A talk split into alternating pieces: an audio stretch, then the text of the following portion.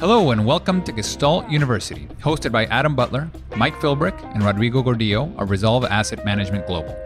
This podcast will dig deep to uncover investment truths and life hacks you won't find in mainstream media, covering topics that appeal to left brain robots, right brain poets, and everything in between, all with the goal of helping you reach excellence. Welcome to the journey. Mike Philbrick, Adam Butler, Rodrigo Gordillo are principals of Resolve Asset Management Global. Due to industry regulations, no funds managed or subadvised by the host will be discussed in this podcast. All opinions expressed by the host are solely their own opinion and do not express the opinion of Resolve Asset Management. This podcast is for informational purposes only and should not be relied upon as basis for investment decisions. For more information, visit investresolve.com. This podcast is brought to you by the Resolve Long Horizon Investing Masterclass, a 10 part evergreen podcast series where Adam Butler, Mike Philbrick, and Rodrigo Gordillo of Resolve Asset Management Global explore an advanced investment framework specifically designed to steward quasi permanent capital with humility and balance. From the science of decision making to all weather portfolio construction to the value of diversified alpha and tail protection, this series provides a comprehensive capital management roadmap to improve outcomes for wealthy individuals, advisors, family offices, and institutions managing less than $10 billion. To listen to the series or read the transcripts on demand, please visit investresolve.com forward slash masterclass. Alternatively, you can find it on your favorite podcast player by searching for Resolve Dash Masterclass. Okay, welcome. We've got Ryan Lobdell and Jason Josephiac with us today. My co-host Rodrigo Gordillo and I. I think this is going to be a lot of fun. We've got a new white paper out by Jason and Ryan that we're going to explore in depth on risk mitigating strategies. And uh, why don't we go ahead and let Jason and Ryan introduce yourselves and Meketa, what you guys do there? Yeah. So Meketa, we've been around since 1978. We're celebrating our 45th anniversary. We have a long history of investment consulting, which we manage or advise on about 1.6 trillion there in terms of advisory. And then we also have an OCIO practice where we have discretion, which is about 16 billion. And we cover all asset classes across the world. And we tend to work with institutional clients such as public pensions, private pensions, multi-employer plans, endowments, foundations, corporations, really across the board when it comes to the institutional marketplace. And what is your role there, Jason? So both myself and Ryan are on what we call the marketable alternatives team, right? That's a different way to describe hedge funds, where hedge funds have been a four letter word or four letter term for quite some time. And so you can call us hedge funds, absolute return, diversifiers, or marketable alternatives. And we are both senior research consultants on the marketable alternatives team. Gotcha. Yep. Okay. So yeah, I want to actually, let's first start by digging into why the term hedge fund is so loaded nowadays. Like what, what's the, why is branding as a hedge fund gone out of favor? I'll take a first stab at that. I think it's just under the hood. I think hedge funds was a term. A lot of people had allocations to hedge funds pre GFC, through the GFC, that maybe didn't perform as they expected if you're a trustee or a stakeholder, you think I have a hedge fund, it's going to do some hedging. And then it didn't do what I thought it was going to do. So I think a lot of people had a bad taste in their mouth. And so many people have moved away from that and started to think about what are better ways that I can describe these strategies or these assets in my portfolio that actually reflect what are they going to do and when are they going to do that rather than just hedge funds, which could be a whole host of different things. And our job as consultants is to make the complex simple, right? And a lot of our industry does it no favors by using these nebulous terms like hedge funds. And saying hedge funds is like saying mutual funds or ETFs. I invest in mutual funds. I invest in ETFs. Like, what, what does that mean? And we have this nice asset allocation pie, right? That has a bunch of labels. But at the end of the day, there are no alternatives. There's really five asset classes. That's currency slash FX. That's interest rates, credit, equities, and commodities. You can be long or short those things. You can access most of those things in the public markets or private markets. And you can get beta one exposure, linear exposure, or more convex exposure through things like options. So I think as an industry, we need to throw out these terms like hedge funds like private investments, like alternatives, because everyone thinks that there's something that they tend not to be. And then they create an asset allocation that has a bunch of nice things with nice labels. But then when you live in the tails or go through those tough times, you quickly find out what you have that is actually negatively correlated, what is uncorrelated, and then what is positively correlated to those drawdowns. Yeah. And we're going to get into why it really pays to have a good understanding of each of those three um, different correlation frameworks. Before we do, how do you think so the hedge fund asset class conversation relates to the separation of alpha and beta? One thing that became popularized, I think, around the GFC before the GFC was portable alpha, right? This concept that you can take some sort of passive exposure, equity beta, rate beta, credit beta, get that in a capital efficient manner, and then just slap a bunch of hedge funds or attach a bunch of hedge funds to it. Because again, there's this mystique and this, this culture around hedge funds that was created because they had done quite well up to and somewhat through the GFC.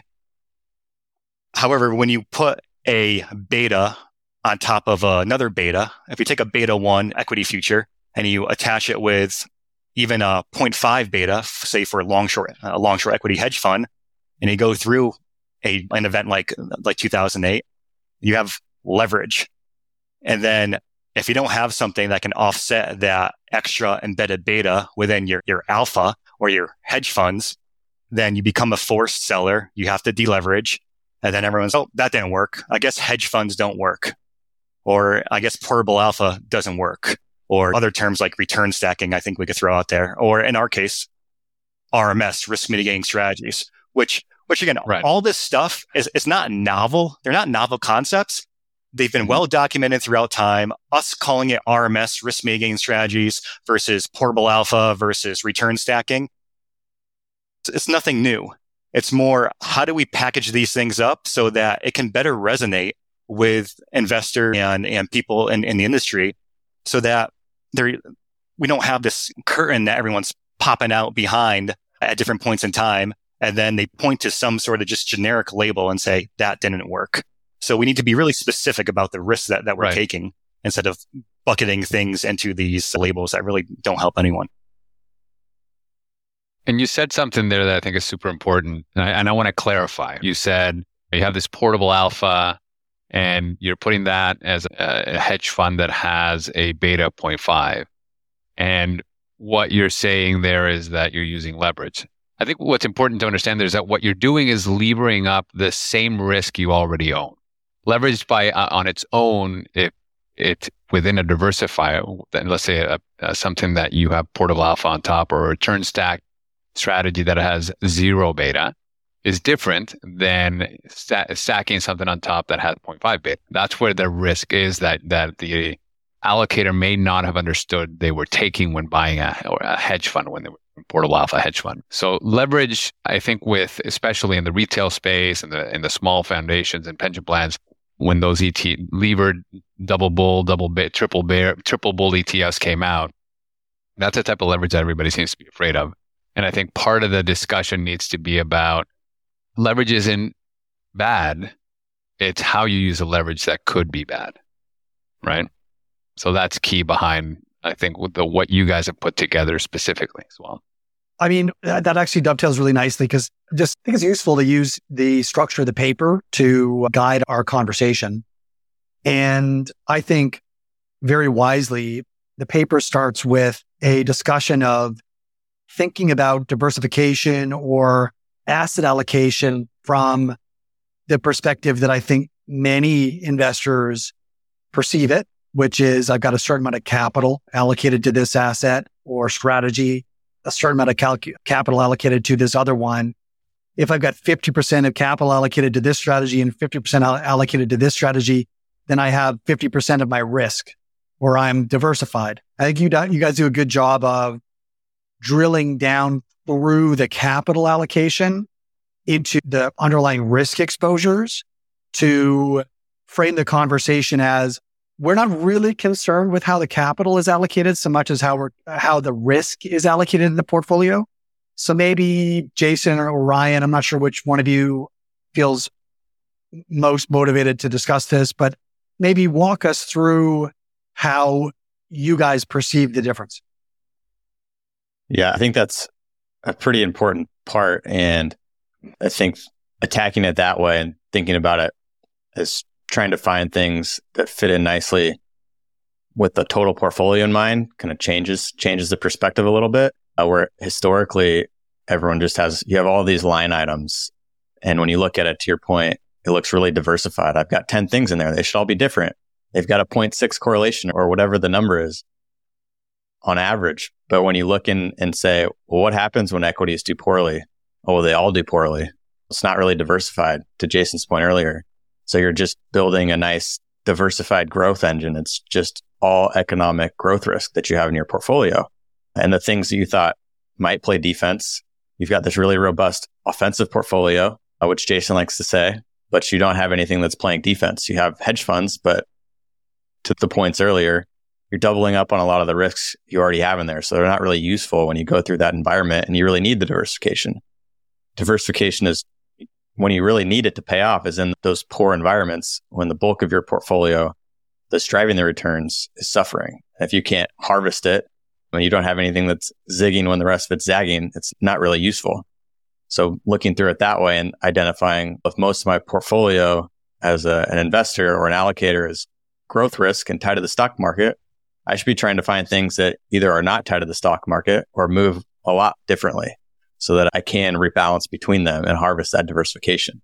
So that's, I think, something that got lost for quite a while in terms of how do I think about allocating different risks or capital in my portfolio. Yeah, I think it, it's useful to refer to your paper where you've got a list of, I'm going to call it 10 different asset class categories or what have you. You've got private equity, global equity, US equity, non-US equity, real estate, high yield, hedge funds, commodities, tips, and investment grade bonds, all of them with kind of a five to 20% allocation adding up to 100%. When you look through this portfolio, it really sounds like it's diversified, right? You've got all these different words in there. They all re- real estate's buildings. Equities are stuff like tech stocks and stuff. Um, it sounds like you're diversified, but when you actually look through it, what is that kind of 93% in this case of the risk is allocated in the same direction, which let's call it cyclical risk or business cycle risk. And only 7% is in the, in different directions, which we might consider to be legitimate diversifiers. I think there, there's another probably part of the onion to peel back there. To your point on real estate, we look at these assets, particularly with the private markets assets. They look very diversifying, but if you actually de-smooth the returns, go back and look at 08, it all drew down at the same time. And particularly now, if you think about 2022, just last year, maybe they, did, they didn't mark down, they're uncorrelated, but you didn't have liquidity for them. Many of them were calling capital. So you didn't really have anything that you could use in that environment to, to benefit the portfolio or to use to pay benefits or to pay your grants or make outflows of your portfolio and not have to touch that equity piece of it. When we talk about those things go in ahead, private markets, it's not that, of course, Ryan and I have our own biases, but we appreciate having all the players on the field, whether it's the defensive players or the offensive players. It's just that we believe to some extent, and this all depends on the investor, what drives them, what their objectives are, what their constraints are, how they're set up, how they're incentivized. But it's finding what is the right balance across all those, all of those, all of those players. And one investor's balance may be different than another investor's balance. However, going back to the analogy of sports, like how often do you have a football team that goes to the Super Bowl with only their offensive team? And how often do you have a football team that wins the Super Bowl that has a crummy defense? Now that might happen every once in a while, but that is more of a, an anomaly. And if we're really trying to build long-term, robust, durable portfolios or ha- build a dynasty when it comes to the football franchise, then you need to have a high quality offense and a high quality defense And each one of those teams, the defensive team and the offensive team, they both have to matter, right? So we want everything to matter, but not one thing to matter too much. And just to pull the thread on, on that analogy a bit more, like sometimes when we talk about risk mitigating strategies or negative, negatively correlated strategies, people think that it only bleeds and it's going to have a negative return. Most long ball strategies will have a negative long term return. But you need to see through that by seeing how it interacts with the rest of your portfolio. How does the defense interact with the offense? And your defense can also score points, right? Like for football, a pick six, run back for a touchdown after interception, a fumble recovery, run back for a touchdown, a safety. Now that doesn't happen all that often in the course of a football game. And of course, your offense is going to score more points than your defense over the course of a season. But just as importantly as scoring points on defense, even more importantly, you can position your offense to put them in a position of strength, right? By turnover on set of downs deep into the opponent's uh, opponent's end zone. So we need to think about how our defense can also score, but more importantly, how you can put your offense, your private investments, your private credit, your private equity, how you can help fund those things during times of distress. I like the uh, the Chris Cole analogy of Dennis mm-hmm. Rodman because that's a perfect analogy for that. Like a thing that ma- that bleeds and that tracks from your offense over and over again, but it's got such good defense when needed that it, it the whole is greater than the sum of its parts. So Dennis Rodman couldn't shoot if his life depended on it, wasn't able to dribble the ball in the same way, pass the ball in the same way. He did one thing better and an amazing standard deviation from anybody else in the league. It was one thing, and it was getting those rebounds, right? To getting those rebounds and being able to just toss it off best players. And that made them a winning team. I, the question is, would the Bulls have done as well as they did without Dennis Rodman? I think the answer, if you asked Michael Jordan, would be no. Yeah. So that's yeah, the same so analogy.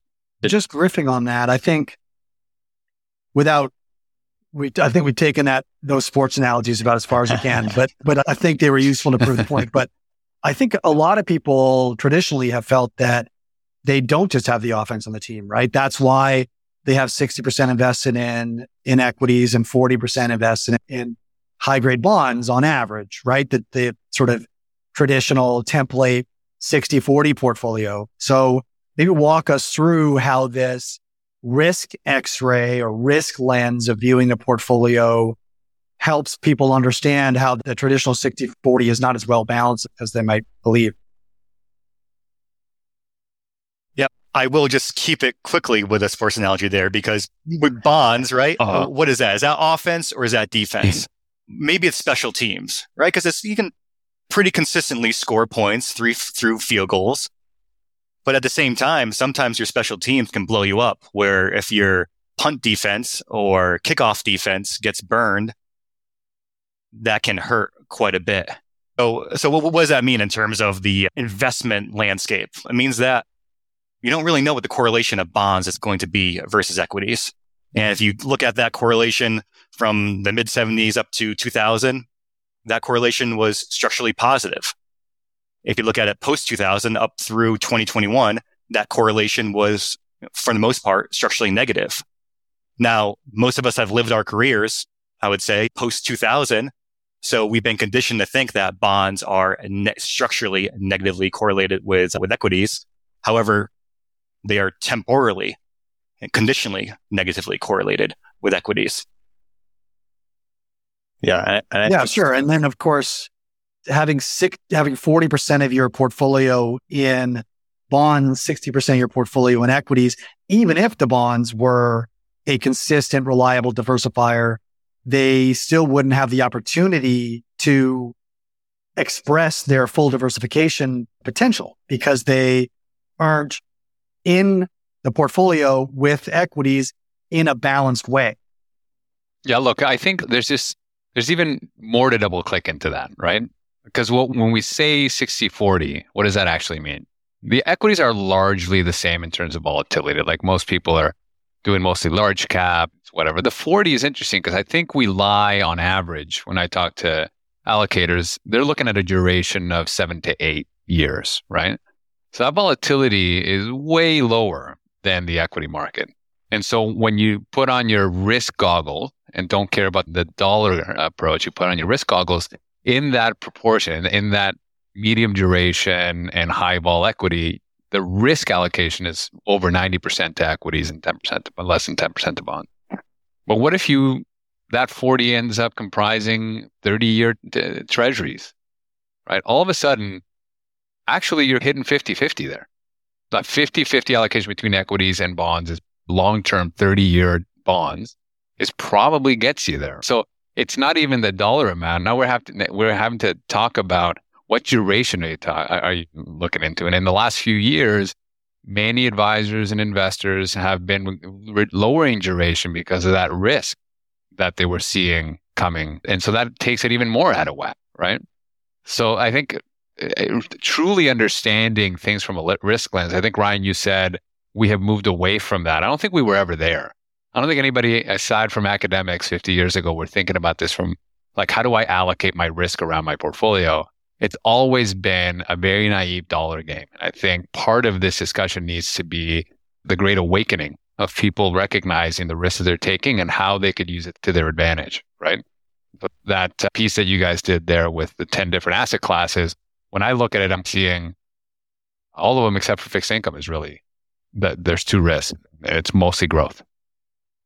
So how are you guys educating? You're using a lot of uh, sport analogies, obviously, but where do you take it from there? First, I mean, before I, I'm sure you pitched this a few times. How receptive are committees and allocators to the risk story? Are you finding a lot of resistance there? Is it there a lot of acceptance? How are you feeling about that discussion?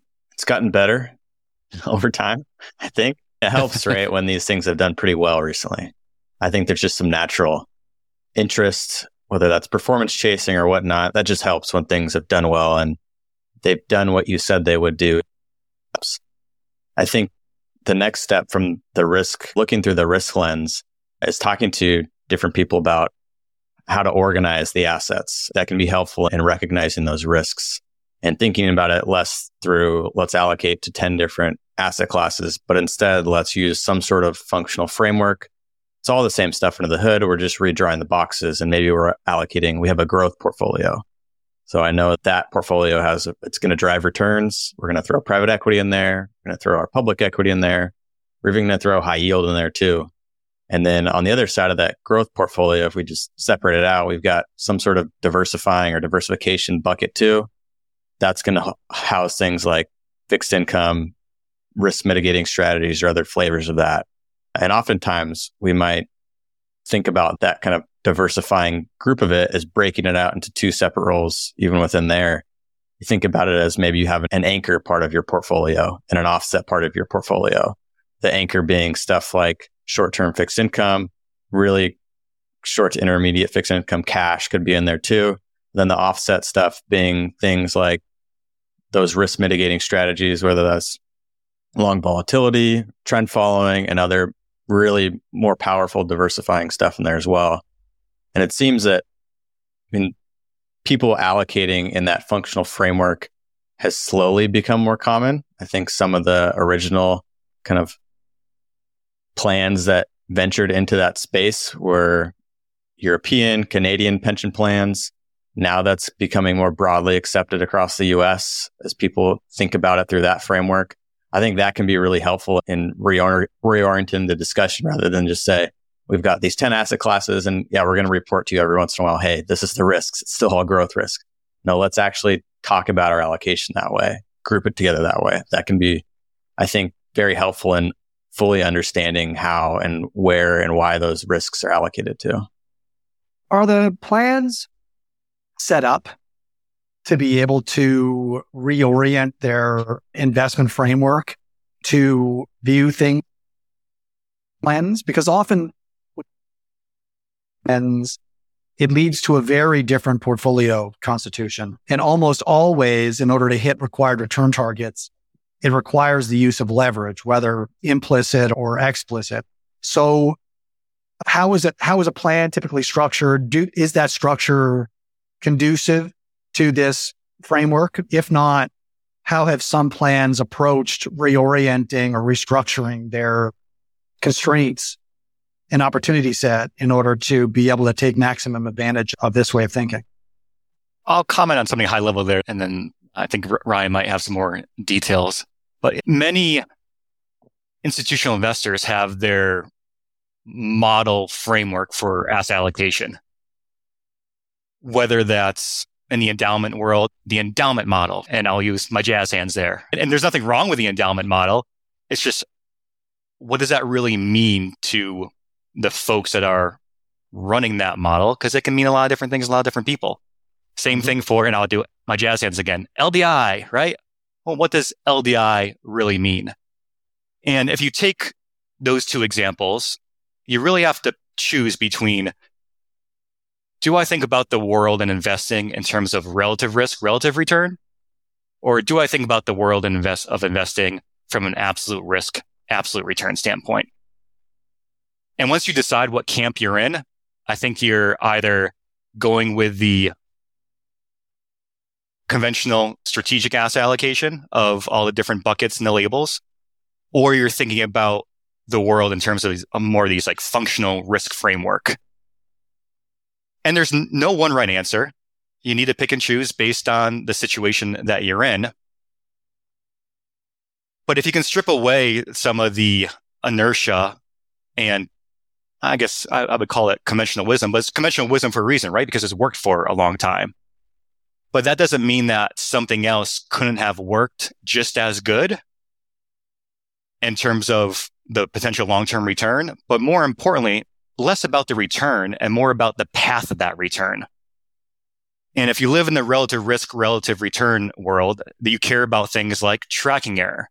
You care about things like funded status volatility. You care about things like league tables. But we need to think about who is the true end client? Who are the true end beneficiaries? Do they, yeah, and what their exactly. purposes are. What is their purpose? Like, why do you exist? You exist to send dollars out the door every single month, every single quarter, or every single year. The receivers of that don't care how you did it. They just want to make sure that, that you get it. Hence, that's why we, I think, come from this world of more absolute risk, absolute return, and making sure that we can raise the probability of having a better path at any given point in time, as well as throughout time. Because if you take, okay, say my expected return is, let's call it 10%. I need to reach 10%. But what if your minimum required return is 5%? There's a lot of wiggle room in between 5% and 10%. And what if your 10% over 10 years, the probability of achieving that is, call it 90%. I'm just using rough numbers. But what if you could oh. achieve, say, 8% over rolling one, three, five, seven, 10 year timeframes with a higher probability of achieving that 10% over those same timeframes?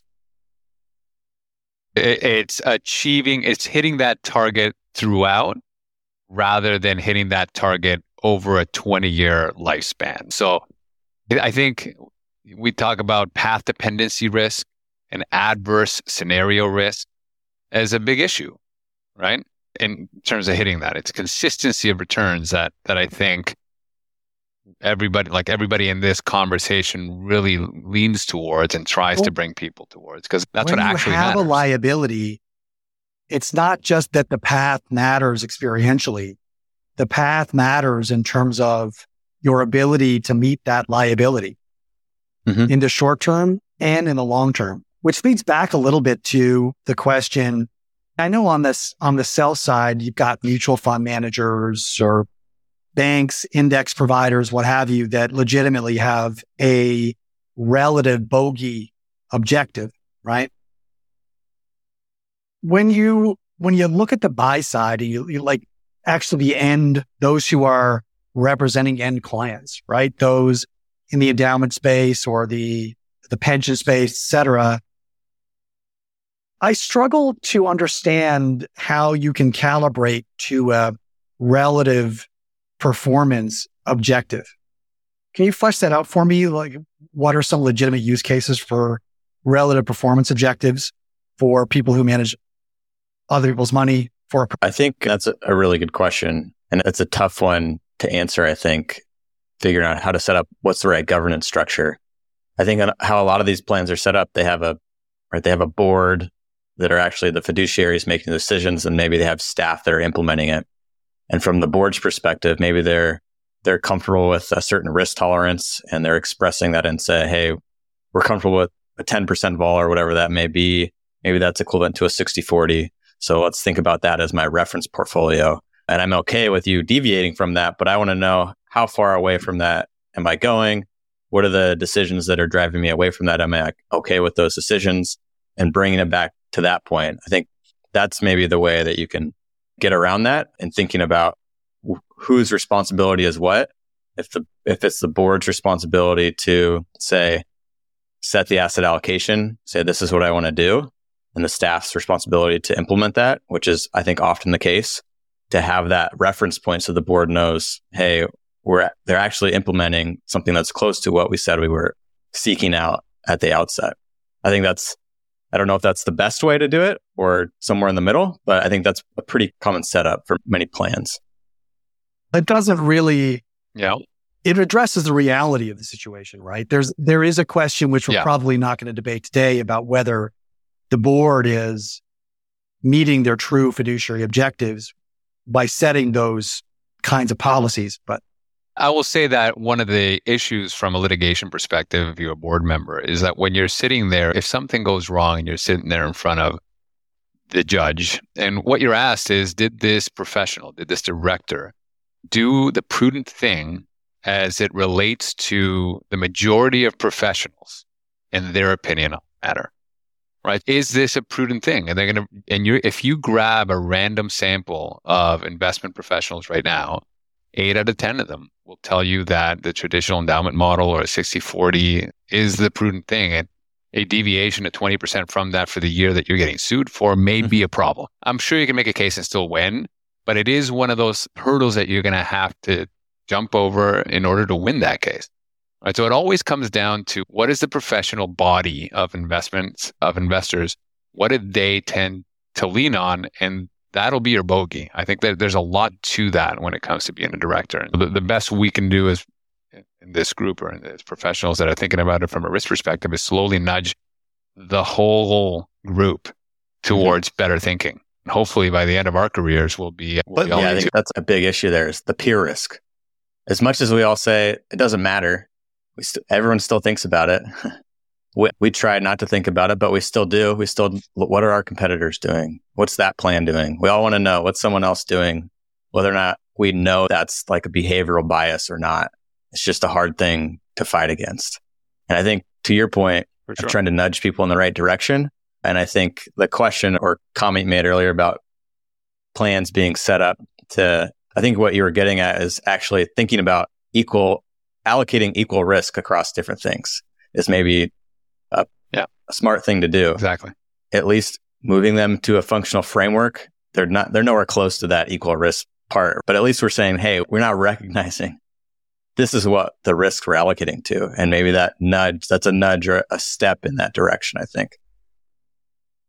Absolutely. And, and the other issue when thinking about adverse or adverse scenarios is, especially with LDI, we talked about this, Jason, is what is the end goal? Is the end goal to give a per, to promise a person at the end of this process a nominal dollar amount every year for X amount of years? Is that what we really meant when we said we're gonna we got you covered for retirement? I don't think we did. It's just it's nice to be able to have a guarantee income and that for that to be matched up against cash flows in your bond portfolio. It's amazing that we can do that, but that's not real unless we can guarantee zero inflation, right? All of a sudden, when inflation rears its head, which it's done for the first time in four decades in a real way, we need to start thinking about actually taking out the facade that that being that LDI is riskless from the perspective of what is the end client looking to get. It, from the perspective of what is the end client looking to get, we need to take visual risk in our P&L and our portfolios to have some inflation risk, I imagine. So this is another area that I'd be curious to get your thoughts on, Jason. How that, I don't know if you're dealing with a lot of LDIs and how they're thinking about that now that it's front and center. Uh, LDI is obviously something I have thought about a lot over the past, say, 10 years or so. And I always just ask the simple questions, right? And there's never any simple answers, but it is why do we assume that people will continue to be happy with nominal dollars year in and year out? based on all the different stuff that can happen in the world. And I, I always use the example of in what environment do pensioners become upset that their standard of living is being depleted every year because inflation is running hotter than it has for a long time? At what point do politicians, which politicians will do a lot of different things in their own self-interest and, you know, hopefully in the longer term in the best interest of the constituents that, that they serve, but if inflation is an issue, then is that going to find its way through government intervention and regulations across pension plans, whether public or private? And the answer is, I don't know. We don't know, but we know that risk exists.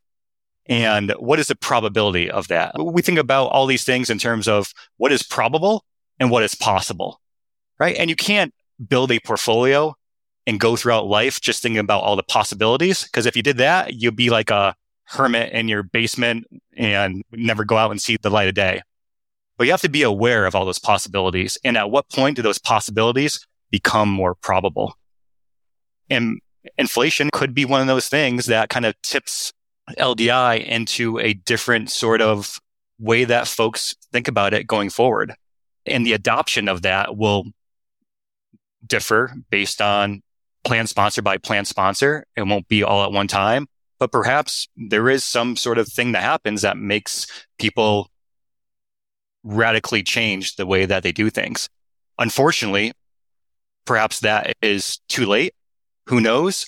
But that's why we're here, right? We're here to talk about those things that people should have on their radar. It's up to them how much they want to do something about it or how much they want to continue to invest in the way that they have been investing for the past 10, 15, 20 years.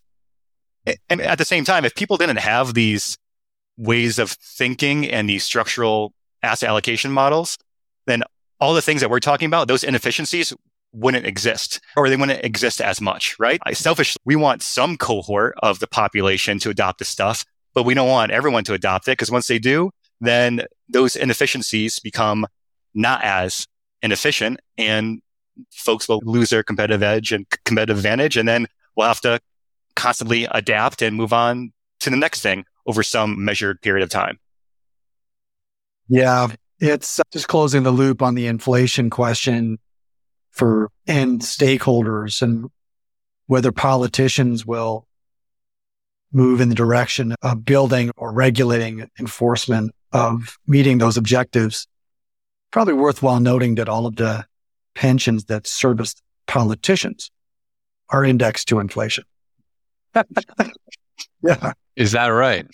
It's defined benefit, oh, yeah. inflation protected outflows. So it's it's not lost based, on them anyways, the importance of it. But anyways, we can move on from that. This is definitely getting into the into contentious territory that we probably didn't need to stray into for the purpose of But all right. So you've mentioned risk mitigating strategies a few times. Obviously, this is the topic of the paper. We talked about the fact that bonds alone can serve a role in helping to balance risk in the portfolio, especially if you look at those risks through a risk lens.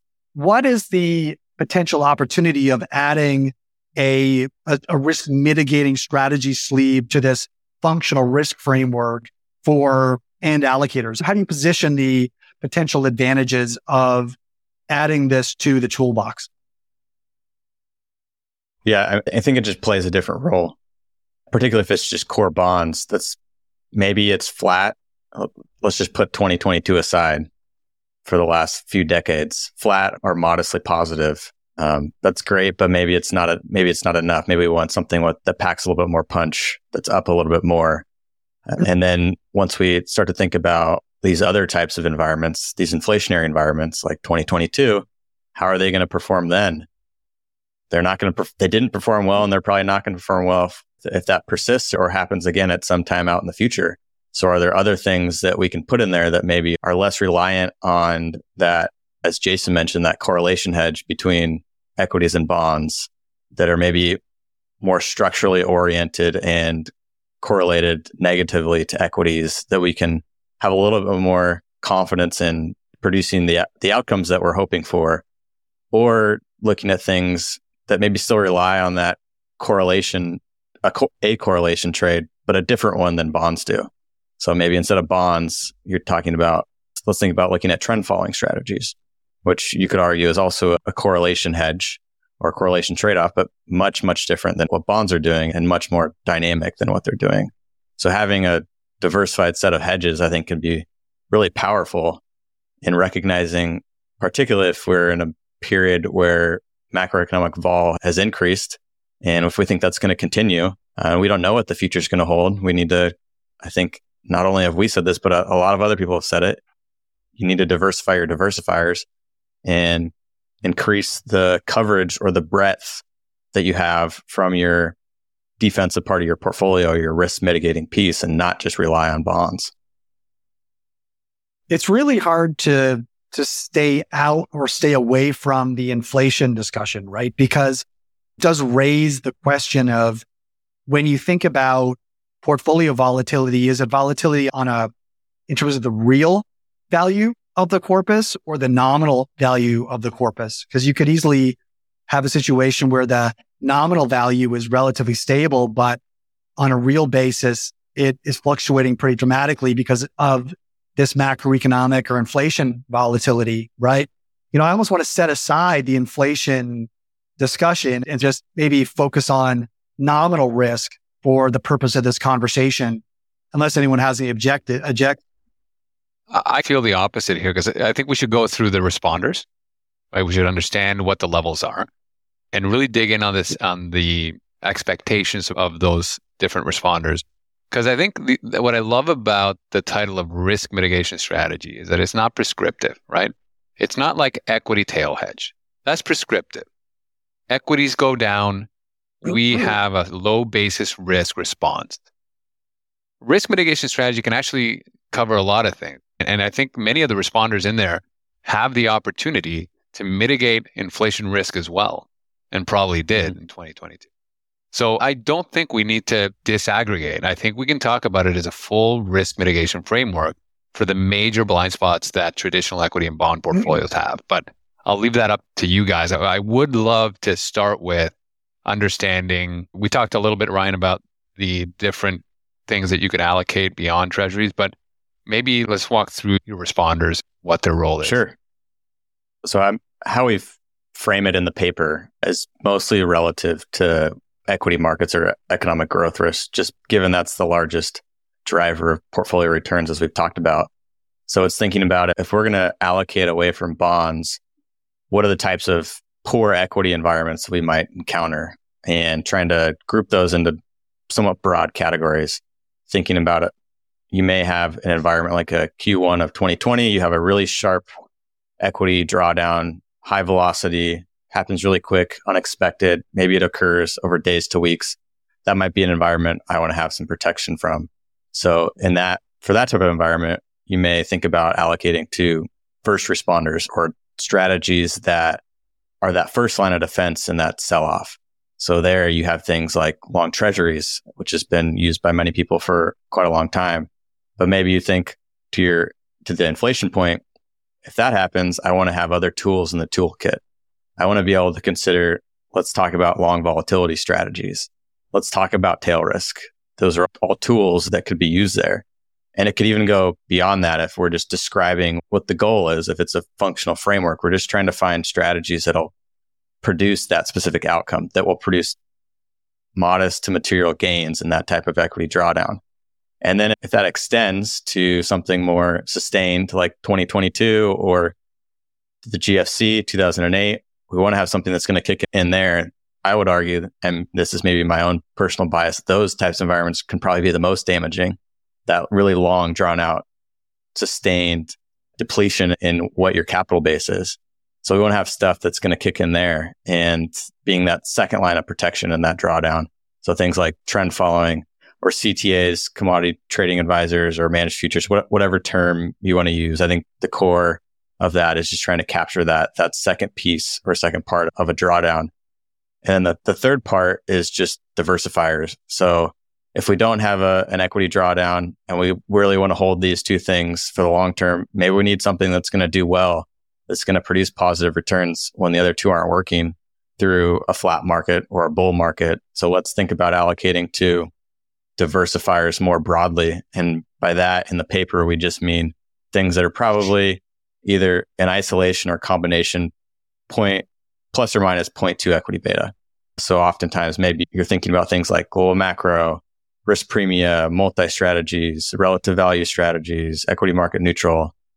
Some of those things can vary quite a bit, but then going back to what are we solving for? Let's for, look for something that's diversifying to those first two components to the rest of our portfolio, not doubling up on risk factors and providing that kind of what you might think of as a wrapper or allowing you to hold those two first two hedges until you need them.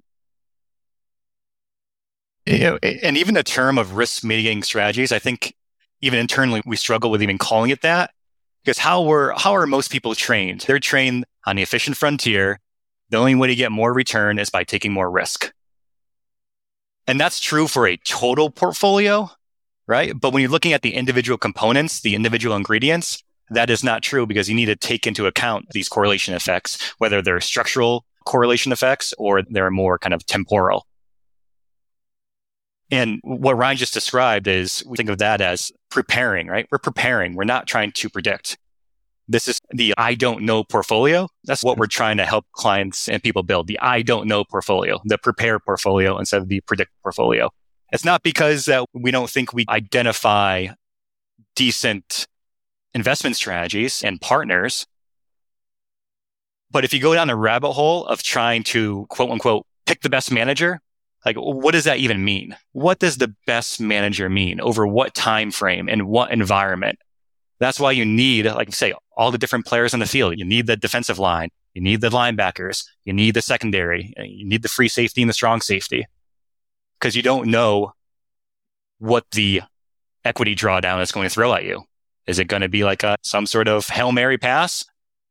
If that's the case, you want to make sure that you have some people, you know, that are deep that can cover that. Yeah, I like the I don't know portfolio. Your, the title of your next paper should be like shrug emoji. You know, just that's what you're going to launch because it is it's true. It is covering for other contingencies, but you do have to have an understanding of what your first, second, and third responders are likely to do in different scenarios.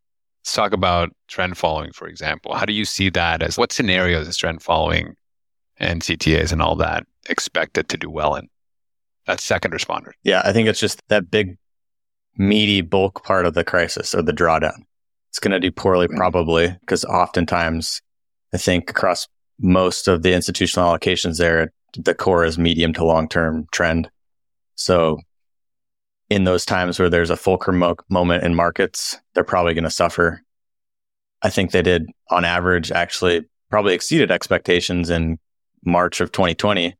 I would have expected if you describe the environment, some quick shift in, in direction that they're probably not going to do so great, but they, most of them held up okay. Yeah. So that was, a, I would say a nice surprise. But in that environment, that's where you have the other things to kick in. Those first responders. Long vol does really well in that environment when trend following performs poorly or maybe treasuries do, depending on what the macro variables are doing, or, or also tail risk that could kick in too. So having things that, that help on those times when those trend following strategies might miss it. I mean, you don't probably want to over optimize the trend following strategy to solve for every single environment because then you lose the other attributes of it with as with anything else.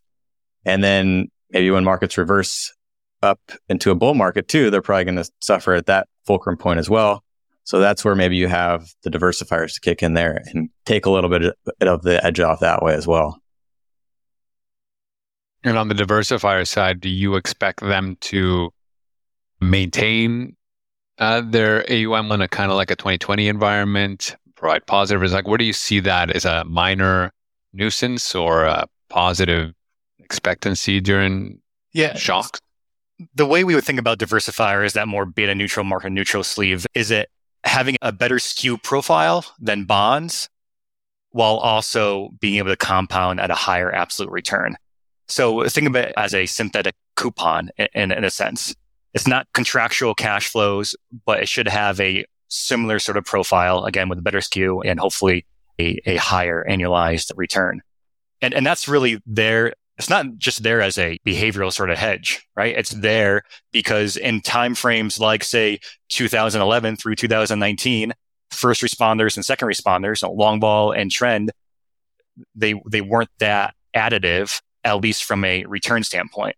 But again, if you rewind history and history played out differently, then they would have been. So you, you, again, you can't predict these things. You need to always have these players on the field because you just don't know. And then, and I'll expand a little bit on, on first responders there, the long vol and tail risk, where when folks hear long vol, they immediately tend to go toward deep out of the money crash puts on the S&P 500. While that has benefit. It's in what proportion do you do that? And are there other things you can do that can complement that? So you can manage the path dependency. You're not just, you don't have this pin risk at, I only make money if markets are down at least 20, 30%. Because in a year like 2022, that doesn't work, right? But if you have strategies that are trading around vol at more at the money vol, straddle type types of strategies, or even to some extent strangles, you can help raise the probability of having a decent outcome, regardless of the shape of the drawdown, whether it's fast and vicious or whether it's long and drawn out or anywhere in between. And doing it cross asset class also can help raise up probability of better outcomes where who knows whether it's going to come from the funding markets or the credit markets or the FX markets or the rate markets or the equity markets. You really do not know where last year, if you were mostly trading equity vol and, and your attachment points were down closer to 15, 20, and you're trading those front month contracts or three months out, that didn't really go that well. However, if you're trading FX vol, if you're trading rate vol, if you're trading commodity vol, you probably had a pretty decent year. And it just goes back to that diversification, not only mm-hmm. the div- diversification of RMS as a holistic sort of framework, but also diversification within each one of the three components.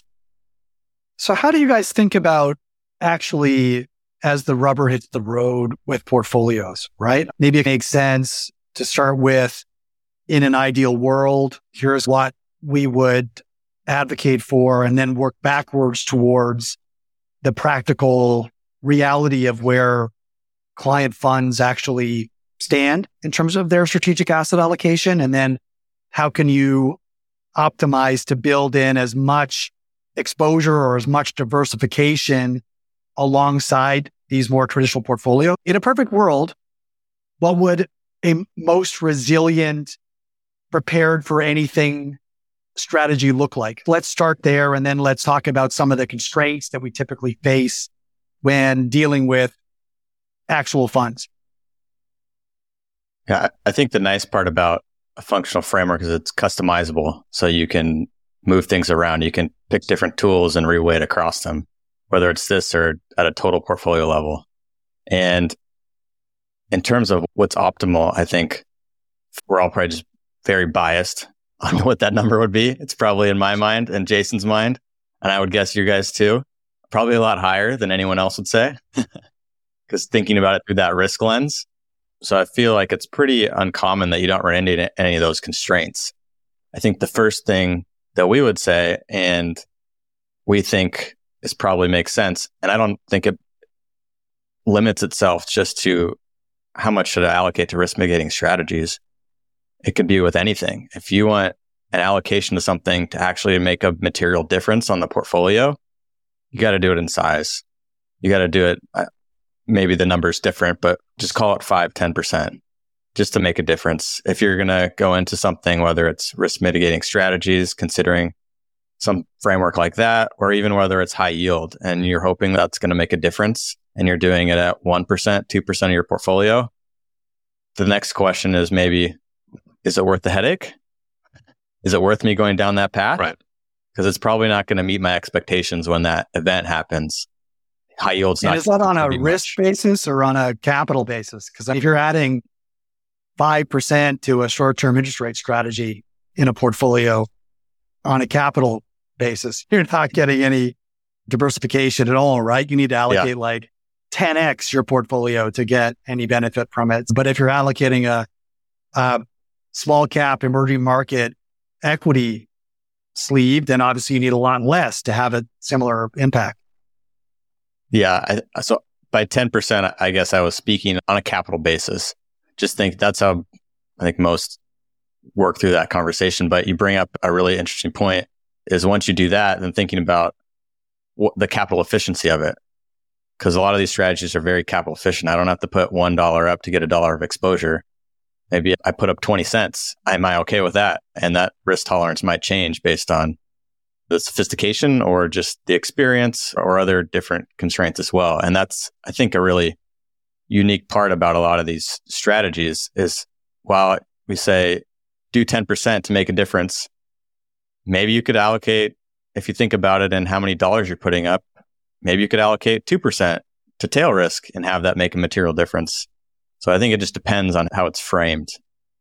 So you're going, when you're discussing the functional framework, you're laying out all the pieces and I doing an interview and seeing which parts may fit in independently, but you're not going in and saying, listen, there is an optimal risk mitigation strategy weighting. And this thing, or maybe you can tell me, is there, have you guys put together a like straight out of the box, this is an, uh, this is the optimal weighting for RMS and this is how much capital efficiency exists? You, something like that? It's really case by case, right? And then it's, that's next to impossible to do because you have to factor in the behavioral element, right? But how do you do that? Like it, it's by using math to show what the power of this stuff could be.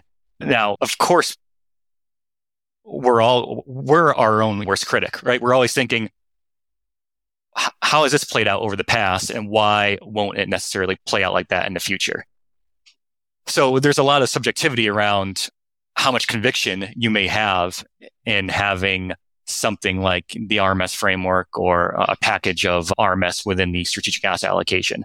It, it really needs to be investor by investor. There is no cookie cutter answer to that because of all the other things that we talked about the governance the structuring the incentives the the biases and the behavioral aspects and the composition of the portfolio right if you've got a, right. plan or you've got an allocator that's already got an extremely diversified global risk premia strategic asset allocation they're going to need a risk mitigating overlay, maybe a smaller allocation or need to think about it differently than somebody who's more traditional, got more of a traditional kind of 60 40 endowment portfolio, hand wavy kind of allocation, right? Yeah. Eh, eh, yeah. yeah. For example, like an endowment, eh, and again, I'm using a generalization here. But I think when people think of endowments, they tend to think of a lot of private investments.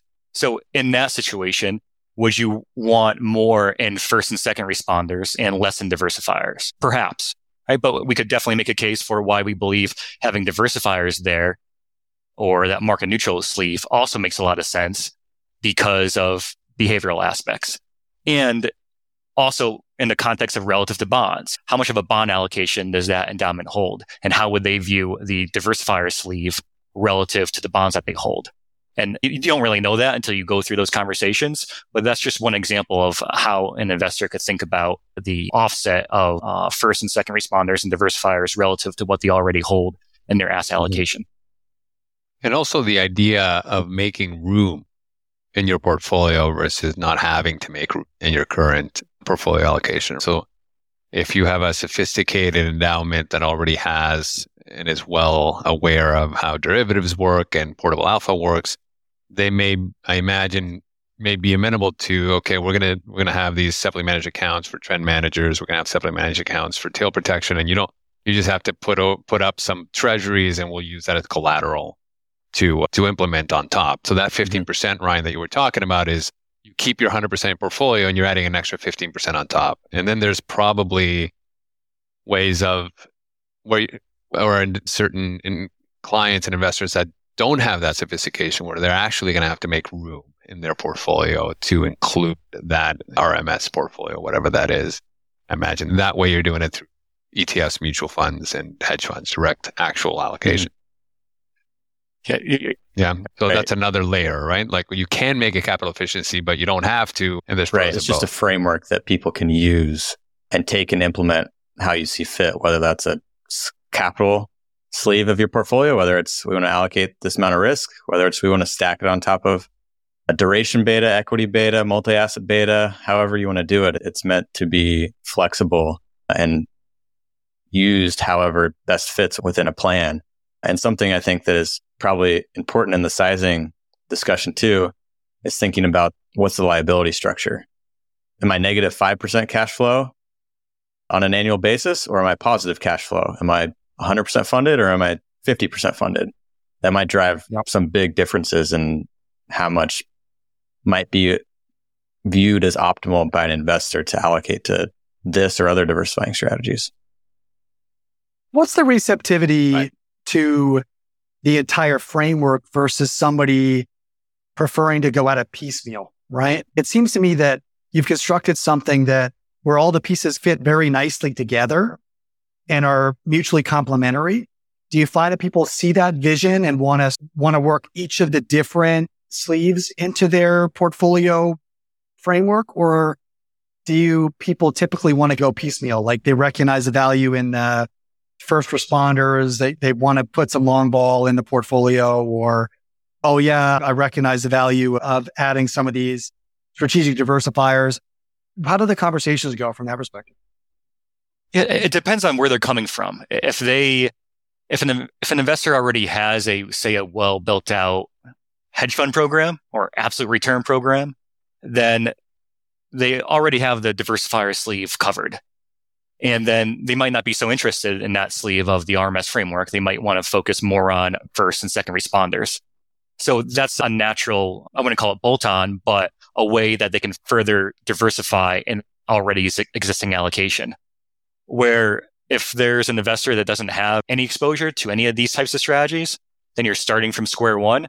And what we want to avoid is, you know, doing these hypothetical simulations or model portfolios, whether it's using managers or benchmarks, and then having them look at the last few years of performance. Because again, who knows what's going to happen in the future? Now, for example, in 2020, first responders, long vol did well. In 2021, that beta neutral diversifier sleeve did well. In 2022, second responders, trend following did well. So if you're looking at any one of those years in isolation, you're like, I want just, I want more of just that. And that's why we need to put these things in a full, full context and show them packaged together, but then also dig into the weeds and show them separated out and illustrate that this is, this was supposed to happen in 2020 in that type of environment. This was supposed to happen in 21. This was supposed to happen in 2022. Now we didn't know those things would happen, but we have the functional risks set up to protect against all those different types of environments. like each one of those responders, we can say with a level of confidence that in this environment, they are very likely to do X. In this other environment, this other person are likely to do Y. What I can't tell you is what fire, what mm-hmm. type of fire is going to happen in the next six months.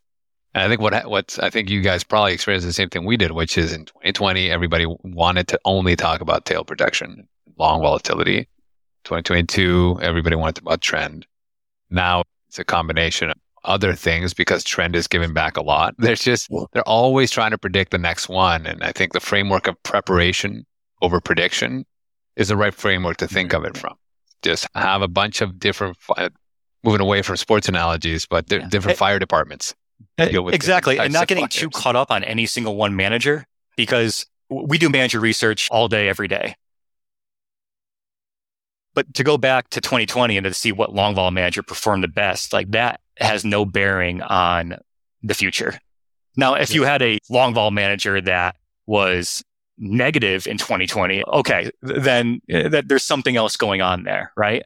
If you had a trend follower that was negative in 2022, okay, there's something structurally going on there.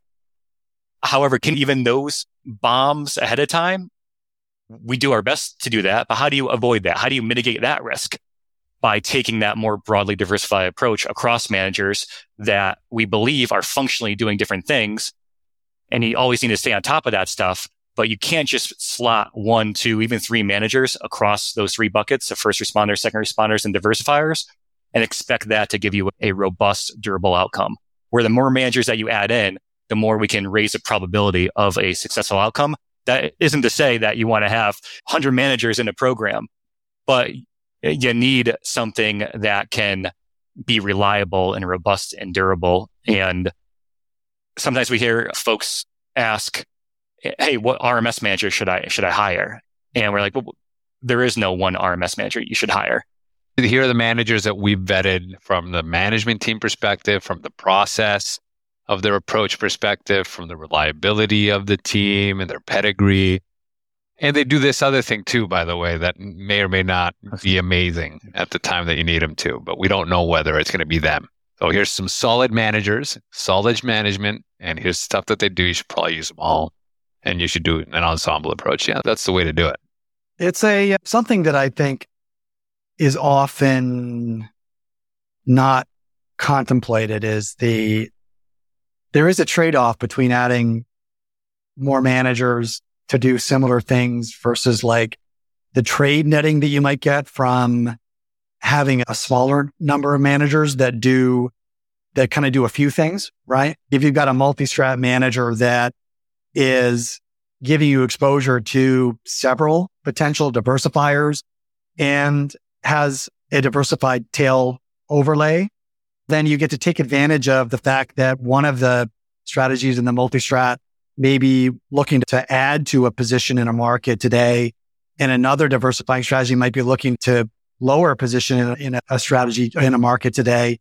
And net, you just don't need to trade nearly as much. And that can really add up in terms of potential alpha, right? You trade that off against the fact that obviously you don't want to put all of your eggs in one basket with one manager, but there's definitely a, there's definitely a trade off or a balance, an optimal kind of balance to, to find there where if you can find a smaller number of managers that's not a single manager, but where each manager provides a few pieces of the puzzle mm-hmm. and those pieces are nicely diversified. So you get trade netting, you get fee netting, if there's performance fees involved, et cetera, then that can be advantageous. How do you guys think about that? Yeah, that's a, a good point. It, it, definitely there's a spectrum across the different buckets that we outline in the paper. Like within trend following, for example, it's you could similar people could argue different views. Do you need three? Do you need five? Do you need ten? But the nice part about that is, say, to Jason's point, we're not part of our job is manager selection, but we're not perfect at it. I don't have any confidence I could tell you one through 10, there's the top tip trend managers. But I hope I could say, hey, I have a decent confidence in saying here's the top five or six or whatever that is. And if you put them all together, and this also goes back to the question of how do you implement? How do you structure that? If you put them all together in separately managed accounts on a platform, they're all very cash efficient. You do get some reduction involved, but because of the stuff they're trading, you can lever it up a little bit. And maybe as you get 10 managers, you lever them all up to 20% vol and you end up with a 15, which is what you're hoping for. And you reduce that manager selection risk. So that's my, that might be how we would think about it there. When you go into diversifiers, I think to your point, there's a lot other strategies. They're much more diversified underneath the hood. And depending on how you're tackling that, that problem of coming up with something that's extremely neutral to factor risks and traditional risks, you could think about it as saying, let's pick a couple multi-strat managers and maybe that gets you pretty close there. Or it's let's allocate to macro, risk premia, fixed income RV and all these other things and tackling it that way. I think there's probably a few different ways you could go about it. And I don't know that we would say that there's any one, I guess, quote unquote, optimal way. It just depends on your constraints there as, a, as an investor. So let's, we're at an hour and a quarter, and I want to make sure we get to talk about the what kind of benefit do you hope that in the end investor is going to accrue from having awareness and taking steps in the direction of adding risk mitigating strategies from a portfolio performance standpoint. And then again, from the benefit to the end investor of these plans. Ultimately, what is everyone trying to do? They're trying to put up the highest return with the lowest amount of risk. Again, we can talk about fund to status volatility and league tab- tables, endowment model, and all that stuff. But what is mission number one? Highest return, lowest amount of risk. Hmm. And that's what we believe that the RMS framework can hopefully help provide investors by adding the, that thing that can zig when everything else is zagging and can add to the bottom line when it comes to return with hopefully getting some semblance of a free lunch. The holy grail, right? Is how, could, how do you move northwest on that efficient frontier? And there's not many tools left in the toolbox investors can use to do that. The ones that have been used, I think over the past decade now in terms of private investments have done a good job of moving it north, but I'm not so sure that it can move it west other than the optics of the, what Cliff Asness would say, the volatility laundering. And again, that's not me or us saying that private investments are bad. They are good. But how do you make them better? You make them better by having something that can offset those risks so that you can have capital to deploy in those private investments when you go through those events.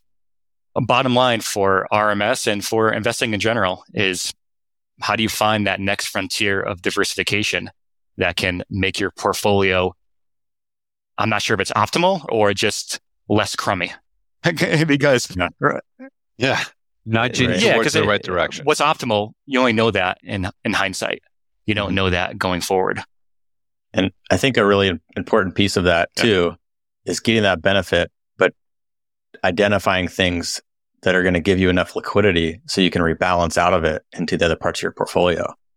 If we or anybody constructs a risk mitigating or diversifying bucket and you have no liquidity and you just got to run it side by side for years, it may not be a benefit at all if you don't have the liquidity to capture those gains when you need it. And I could imagine, and I've heard from many managers, that's always frustrating, right? You have a really good year and all the investors come and say, Hey, we want our capital back. On the investor side, that's exactly what they want. And hopefully those clients to the manager are the ones that are also going to come back and top off in those down years so that you maintain that kind of structural or strategic allocation throughout time. And you're not trying to time, is this a good time to be in trend or a bad time? You're just harvesting the gains and topping off when you're a little bit underweight. I think, I think that's really important a way and piece of an investor getting a benefit from some structure like this.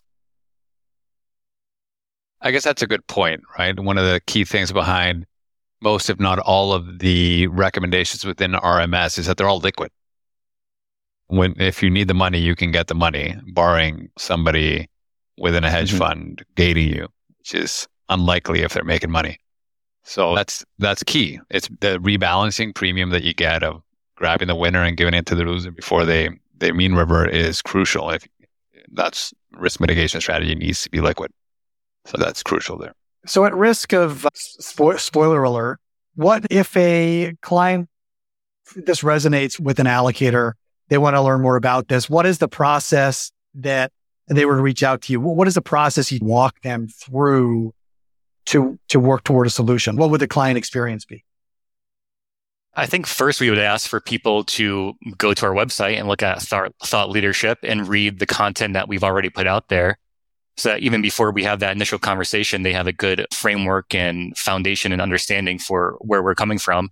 Because if it doesn't resonate with them through reading that paper and maybe looking at, at our webinars and whatnot, then the probability of being able for us to be additive to their their investment framework is probably fa- fairly low. Say yes, Jason. I know the client's already come to you. He's read your paper. He wants to know, okay, what are next steps? What is, uh, what is the experience? What does the consultative experience look like? Yeah. I mean, I think it's the same here as it is for most other things. We got to start with education. Got to make sure the stakeholders and the decision makers, whoever that is, whether that's a board, staff, or otherwise, really understands the risks and why these things are working and how. And then talking about it from a total portfolio point of view, I think is probably the really important first step, not just staying isolated within an asset class bucket or an asset strategy bucket or whatever framework it is. You got to step back and see the whole forest and don't get just lost in the weeds and talk to people about and have conversations about what are the risks that I have that are embedded in my plan or, or system? Is that my really negative cash flow? Maybe I want to think about having more downside protection or my positive cash flow. Maybe I want to think about having more diversifiers and, and less first and second responders. So having those conversations and thinking about it from that perspective and not only just from an assets point of view, but liabilities as well. You got to think about yeah. the two and the interplay between them. Yeah. Good. What did we miss? There's Beautiful. obviously lots of uh, further detail about the about the framework, about breaking down the constituents of the underlying strategies, how they're expected to form in different environments and why, how the pieces fit together, how they complement portfolios and drive towards a potentially more efficient frontier and plan experience. What else did we, without going down a bunch of, of other rabbit holes, any big picture things that we missed or that you might want to hit on before we go? I would say on the manager side, in terms of, again, the hedge fund space, or just, let's just call it first responders, second responders, diversifiers. Sometimes we find managers that have diluted their, their value add because they're trying to solve more for that behavioral aspect of investors, where if they can put up something that's low vol, but yet still a respectable return, then investors tend to gravitate toward that. And that's not what we're looking to do across the RMS framework. We want to get as much juice as we can out of managers because we believe across the three functional components of RMS, you get that correlation benefit. Over time, perhaps some trend followers, some long vol managers, some market neutral managers are not running their strategies as hot as they should because, and, and this is a fault, I think, suboptimal for our industry in general people are too focused on the individual line items instead of the interaction across the line items. So the more capital efficient that we can get these strategies, I think the better, because then what's the most precious for, for clients? It's those dollars. And how do you use those dollars in the most efficient manner? And the more efficiency we get there, the more dollars they have to deploy to other parts of the portfolio, whether it's private credit, private investments, venture cap, public equities, public credit that are less capital efficient. And I think the only way to do that, the managers need to they just need to be open to working with, I think, clients in different ways, whether that's through manage accounts or through fund of ones, things of that nature. And then we as an industry, I think need to do a better job of talking about that correlation effect and that interact, interaction effect and less about individual managers, individual strategies, and more about the whole package. That's a good insight. That line item risk is real because it is a strange thing. We chatted with Cliff about this. Why don't you have, why don't you run your strategies at much higher vol? And he answered, well, because the, we, when we first launched, we did, right? Because we wanted to maximize capital efficiency. It is the most efficient way to deliver the value to the end client. The reality is that most clients could not tolerate a line item at 20 or 25 vol. It's just, you look at that line item, you're in a 40% drawdown, which is like a, not even a one standard deviation event.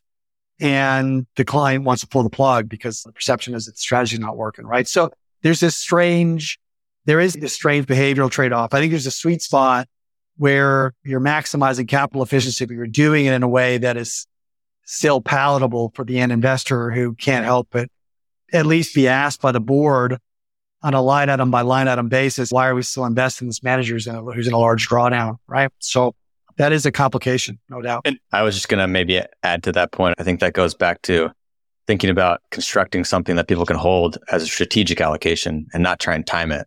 I think that's really important is coming up with a framework where you can think about, let's just have this. It's going to be 10% of our portfolio and we're going to hold it forever. And we can do that and thinking about it that way because we don't know. We can't time it. We, we have no ability to do that. That'd be nice, but I don't have any confidence in myself to do that. So if we can create a framework and what we tried to do in the paper was describe something where that might allow that to happen. And I think maybe another thing I might add that's a little bit different is our hope, I think, in writing this paper that maybe is totally aside from the RMS thing is just hoping that people will start talking about what risks do I have in my portfolio? Maybe you think RMS or how we've laid it out in the paper doesn't make sense, or there's other strategies to include. But let's at least have a conversation around what are the strategies I'm allocated to and how should they perform in different environments? Because I don't think that happens probably nearly as much as it should. And that hopefully re- reframes the conversation and to the point earlier, nudges everybody in the right direction. Yep. Amen. And we don't want managers to try to be all things to all people because you can't be. Now, some firms I think can pull it off to some extent, but if they're trying to solve, say, for the the RMS framework and say, okay, we're going to launch a long vol strategy, a trend following strategy, and market neutral strategy, but their DNA is trend following or long vol or market neutral in isolation, that tends not to end well. In some situations, it can work, but we want the specialist, the, the individual free safety, the individual linebacker and the defenseman. We don't want a bunch of Ed Reeds on, on our defense. But again, if you have a top player like Ed Reed, he can maybe play linebacker position too. Who knows? But we just want people to be true to who they are in terms of the strategies that they have to offer. And we can evaluate whether it makes sense to do something across the buckets on a case by case basis. If you're Dennis Rodman, be Dennis Rodman. yeah. the best expression of that. That's right. Yeah. Paint your hair, get those piercings, embrace, fully embrace, be a weirdo. Awesome. Well, thanks, lads. That's been, Yeah. this has been great. Yeah, this is fantastic. Thanks for coming on and giving us a recap of the paper and the ideas. I know, uh, Jason, you've been here before. I think the ideas have evolved a bit. And the new white paper, if you haven't read it, go out, Meketa, M E K E T A dot com. What's the area there? Thought The, leadership. Yeah. Thought leadership. Yeah, you'll see it there. I think it's four or fifth down the line. Definitely give it a read. It'll it'll at least help you think about your asset allocation in terms of risk rather than dollars and get you prepared for what is likely to be a very different next decade than the previous decade. And we'll also plug our white paper that our colleague Colin Beebe did on the functional framework that we referenced quite a bit today. Yeah. And what's the title of that framework? Is it of the of the uh, paper? It's called Functional Allocation framework. It was published in January of 23. Awesome. Sounds very complimentary. All Wonderful. right, guys. Thanks again. Keep us apprised of any new publications or concepts, and we'd love to have you back on to explore them. Awesome. Yeah. Thanks for having us. Yeah. Always a pleasure. Yeah, thanks for having us. Appreciate it. Thank you for listening to the Gestalt University podcast. You will find all the information we highlighted in this episode by visiting investresolve.com forward slash podcasts. We also encourage you to engage with us on Twitter by searching the handle at InvestResolve. If you're enjoying the series, please take the time to share us with your friends through email or social media. And if you really learned something new and believe that this podcast would be helpful to others, we would be incredibly grateful if you could leave us a review on iTunes. Thanks again, and see you next time.